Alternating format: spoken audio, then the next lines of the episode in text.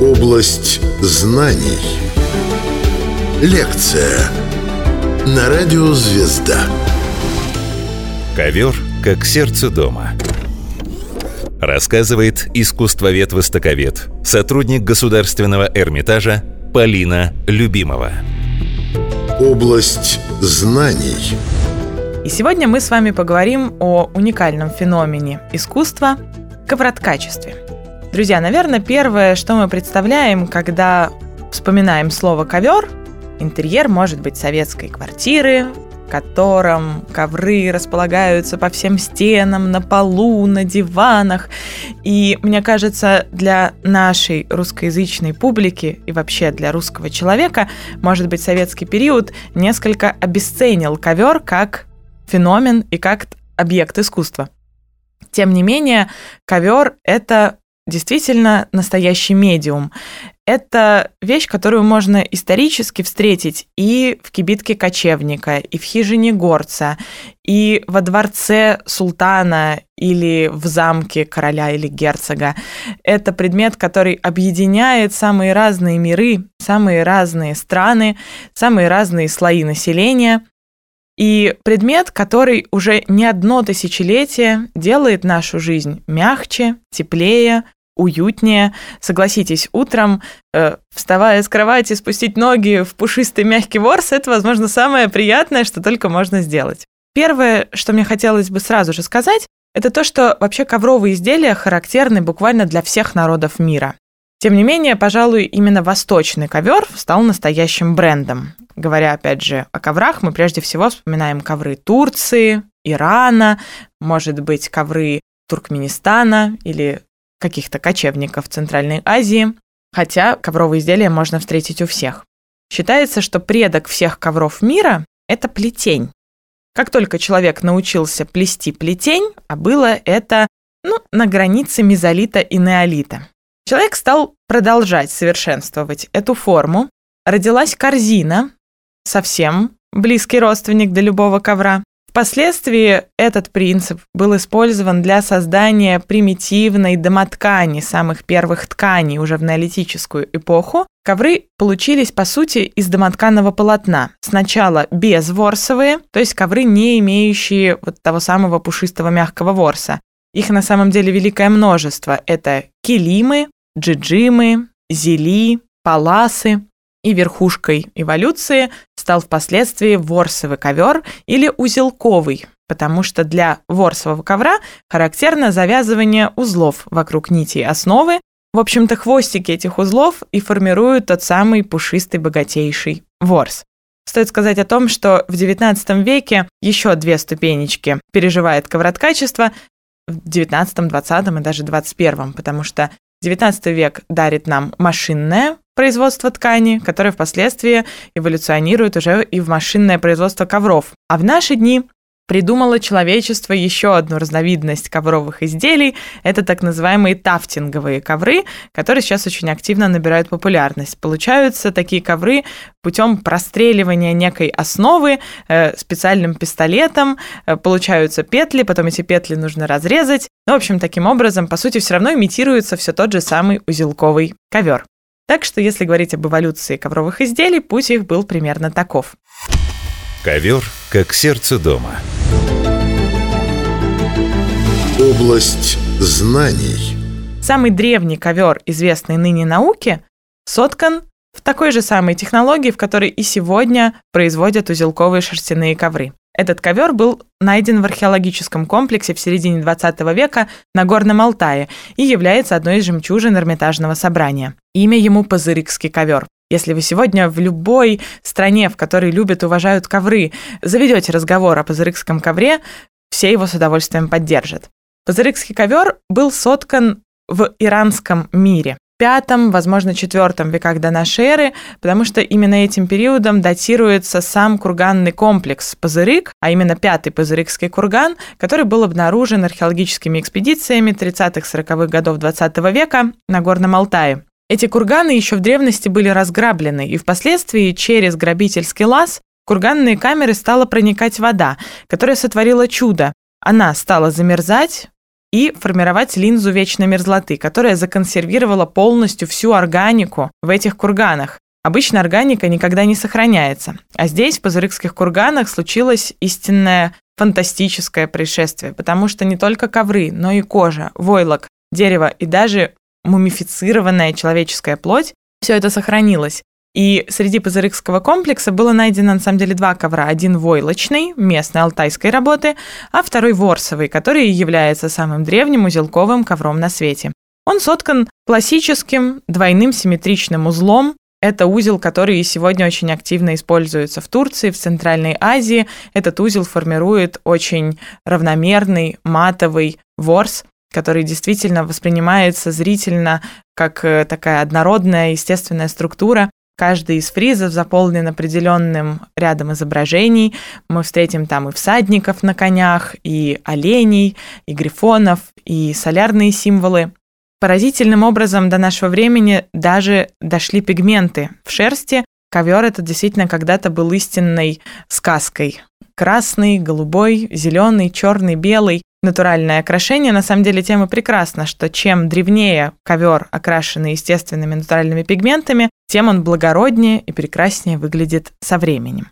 Пазырыкский ковер, как представитель иранского коврового мира, это для нас с вами показатель того, что, возможно, именно в иранской среде впервые ковер стал частью не только кочевнического мира, но и городского. Сегодня ученые считают, что изначально ковер это продукт именно номадической э, традиции, потому что для кочевника ковер это одновременно пол, и потолок, и стена, и сумка, и постель. И действительно переоценить место ковровых изделий в бытии кочевника, наверное, невозможно. Кажется, именно персы в свое время ковры стали использовать в официальных э, государственных дворцах.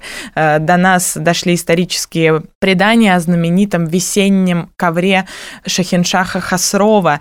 К сожалению, только по письменным описаниям мы можем судить о том, каким великолепным ковровым изделием был этот ковер. Собственно, наверное, и самые древние ковры, помимо Пазырыкского, хотя бы фрагментарно дошедшие до наших дней, все тоже так или иначе связаны с персидским миром.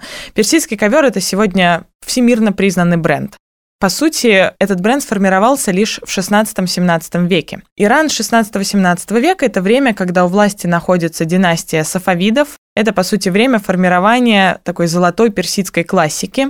И один из знаменитых правителей этой династии, Шах Аббас, решает сделать ковроткачество в регионе, по сути, промышленной индустрией начинают формироваться крупные ковроткацкие мастерские, в которых создаются восхитительные ковры, сотканные одновременно и в ворсовой, и в безворсовой технике, с использованием шерсти, шелка, золотой и серебряной нити. И эти ковры, кстати, очень часто становятся частью посольств и дипломатических подарков. И, кстати, на территорию нашей страны Первые попавшие ковры тоже это в основном ковры персидские и турецкие, или как они выступают в различных хрониках, туркские и кызылбашские. Мы даже знаем, что официальный церемониал московских правителей зачастую повышался в ранге, если в нем использовались восточные ковры.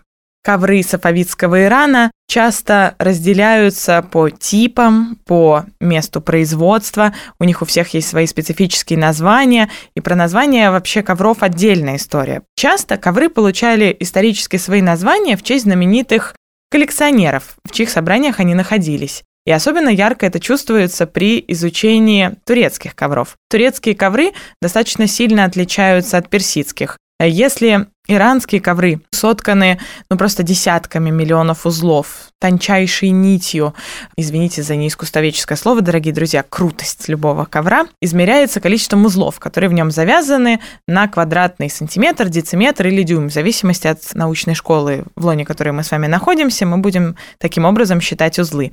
И вот, допустим, в персидском ковре, если это тончайшая какая-нибудь шелковая нить, может быть э, в сантиметре 30 на 30 узлов. Ну, а турецкие более рыхлые, там может быть 3 на 3, например.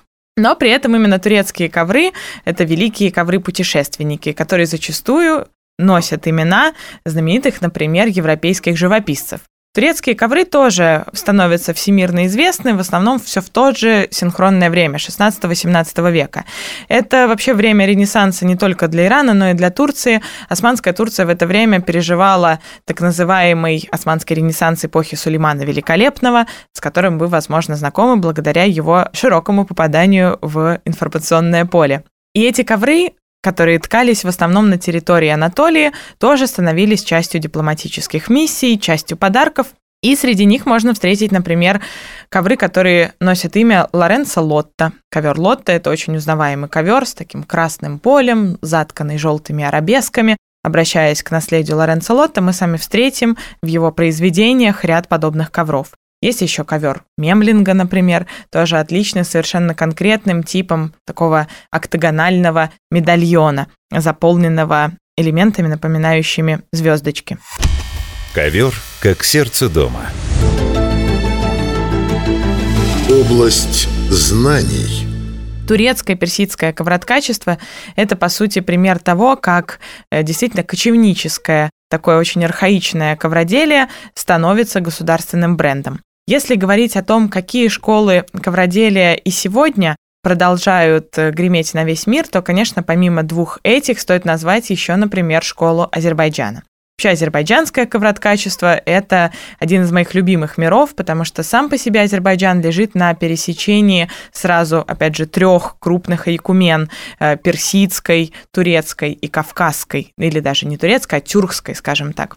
И, соответственно, в коврах Азербайджана мы с вами встретим влияние, опять же, сразу трех этих больших изобразительных систем. Феномен ковроткачества Азербайджана особенно активно изучался, опять же, учеными 20 века, и здесь стоит вспомнить знаменитого Лятифа Керимова, святая святых для ковроткачества Азербайджана, человека, который, по сути, создал антологию и энциклопедию вокруг азербайджанского ковроткачества. Э, он ездил в экспедиции, он записывал истории мастериц, описывающих, как называется какой элемент, потому что в ковре, конечно, все имеет значение.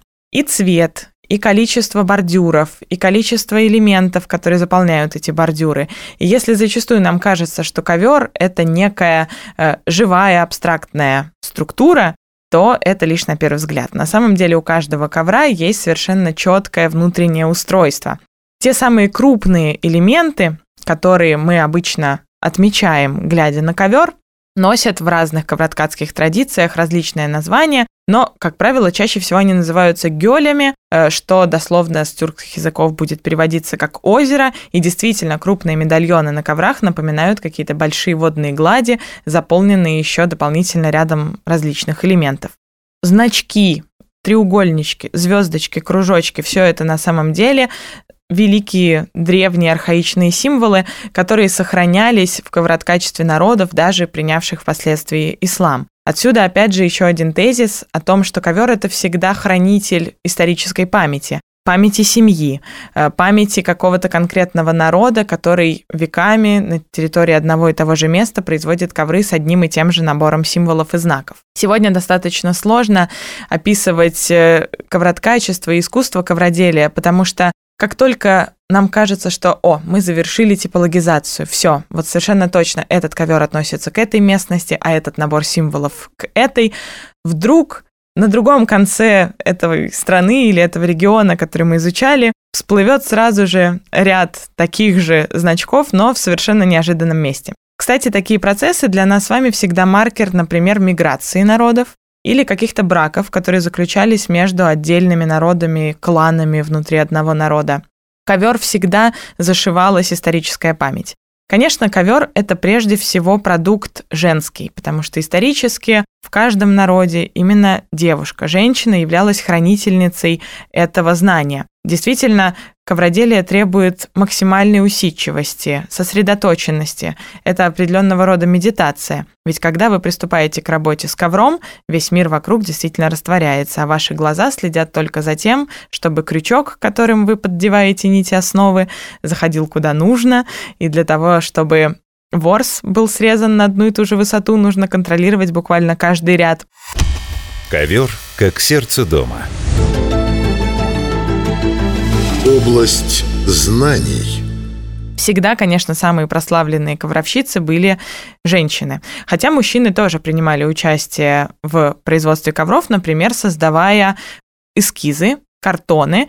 Ну, Скажем, э, мы прекрасно знаем, что э, Питер Пауль Рубинс создавал картоны для шпалер. Ну, примерно так же происходило и на Востоке, когда знаменитые, например, художники-миниатюристы тоже разрабатывали схемы для ковровых изделий.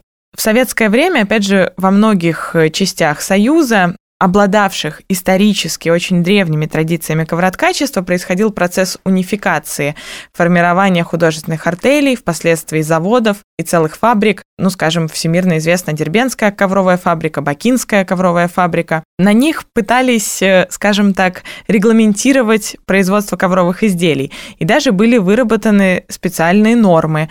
Там ковровщица определенного разряда ставила, там, скажем, 2-3 тысячи узлов в день а ковровщица там высшего разряда 4-5 тысяч узлов в день. Стоит сказать, что ковровщицы никогда не работали только лишь на фабриках. Возвращаясь домой, они садились уже к домашним станкам и продолжали работу. Например, один из великих ковровых районов Южного Кавказа регион, находящийся на территории Дагестана, Табасаран, славился тем, что, э, ну, опять же, буквально каждая женщина на территории табасаранских сел занималась ковроделием, и в месяц она могла зарабатывать 400-500 рублей только лишь на производстве ковровых изделий. Для сравнения, ну, скажем, инженер в Ленинграде получал 80-100 рублей. Так что ковры на самом деле всегда ценились. Восточный ковер тем более. Он всегда был предметом роскоши, всегда был предметом показателя достатка и материального благополучия.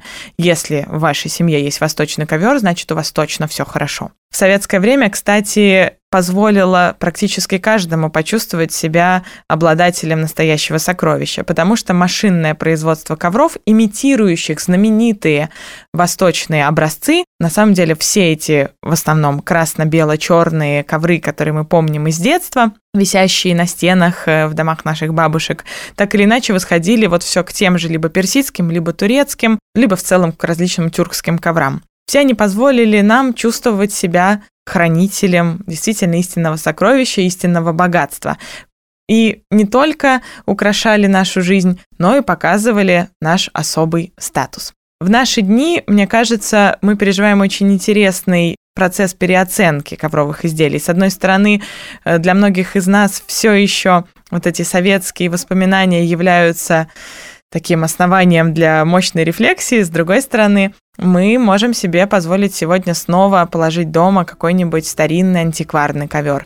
И, кстати, очень интересно, что исторически в русском интерьере, как правило, мы встречали либо персидские и тюркские ковры, либо азербайджанские, а в наши дни все чаще в интерьерах можно встретить э, ковры и из совершенно новых для нашего интерьера регионов. Например, ковры марокканские, берберские, которые набирают огромную популярность, или ковры э, южноамериканские, которые тоже, безусловно, бесконечно интересны. Не стоит на месте, конечно, и наука, изучающая ковроделие в нашей стране. Так что Действительно, на Востоке есть замечательное выражение «мой дом там, где расстелен мой ковер».